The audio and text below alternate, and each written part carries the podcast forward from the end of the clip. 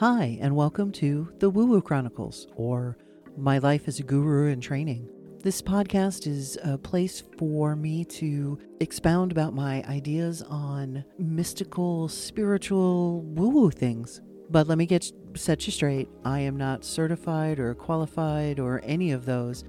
I'm just a fellow traveler on the path, hoping that my experiences might help somebody else realize that they are not alone.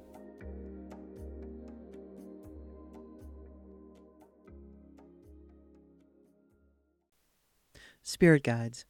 Everyone has them. Some guides are with you for life, some only for a short time. They might come in just to help out at a particularly difficult time or for a very specific reason. I think I knew about spirit guides in a general sort of way, kind of like a guardian angel kind of thing, but I can't say I gave them much thought until I met Ron Story. I was working in a hand therapy clinic, and he came in for care. He reminded me of a redheaded John Candy. He had that kind of humor and that same laugh. Part of the treatment was that after the exercises that they would do to strengthen their hand or upper arm, the staff would massage that area in order to help relax the muscles and to stimulate healing. Well, I happened to be working with Ron, and as soon as I took his hand, he looked at me and said, "You know you're a healer, right?" I looked around at my workplace and kind of gave him the, yeah, look. He said, no, more than just this.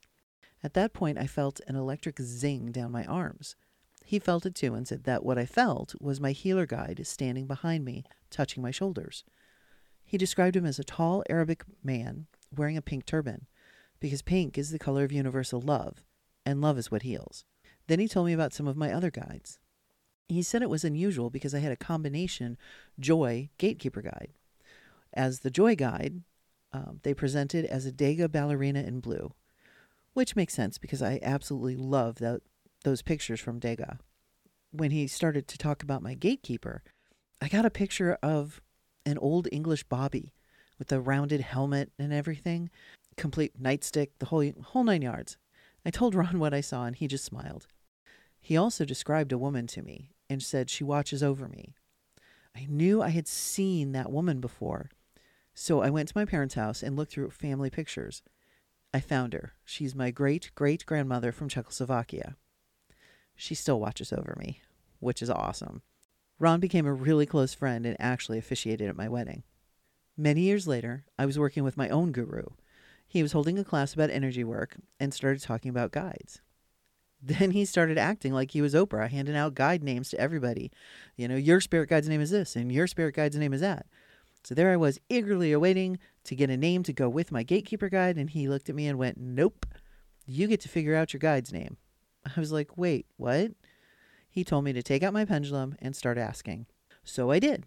I asked about my guide's name, and once I got the first 2 letters, it was like I heard it in my head, and I just knew. My gatekeeper, my old-time police officer guard, his name is Seamus. I talk to him all the time now. I ask him questions whenever I need help.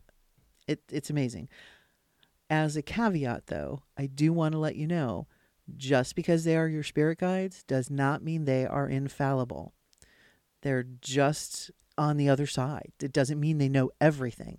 They might have a broader view of some things, but they don't know everything. When I started working with guides, I used to think I would be able to hear him in my physical ear. But it's more like I hear a voice, very similar to my own voice, but in my head. I know, that makes me sound like a weird psycho serial killer, but I swear I'm not. When I first started hearing him, it was more like an idea or a word would just pop into my head. And after some trial and error, I have learned to trust that knowing. Now, there are times when I actually have heard with my physical ears. Usually it's having my name called when there's nobody around. It's still an occasional thing. Maybe it's just still developing. I don't know.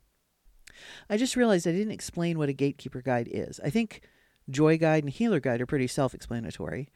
A gatekeeper guide is sort of a super protector.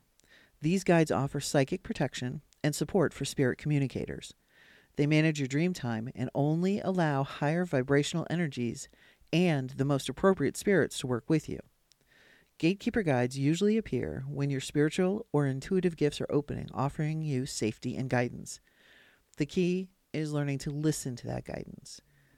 Like I said, they are not infallible, but they're very trustworthy. Well, that's it for this episode. I hope you enjoyed what you heard. If you have any suggestions, comments, questions, something you want me to look into further, just drop me a line. My email address is guruofwoo@gmail.com. That's guruofwoo@gmail.com. And I hope you'll tune in next time. Thanks.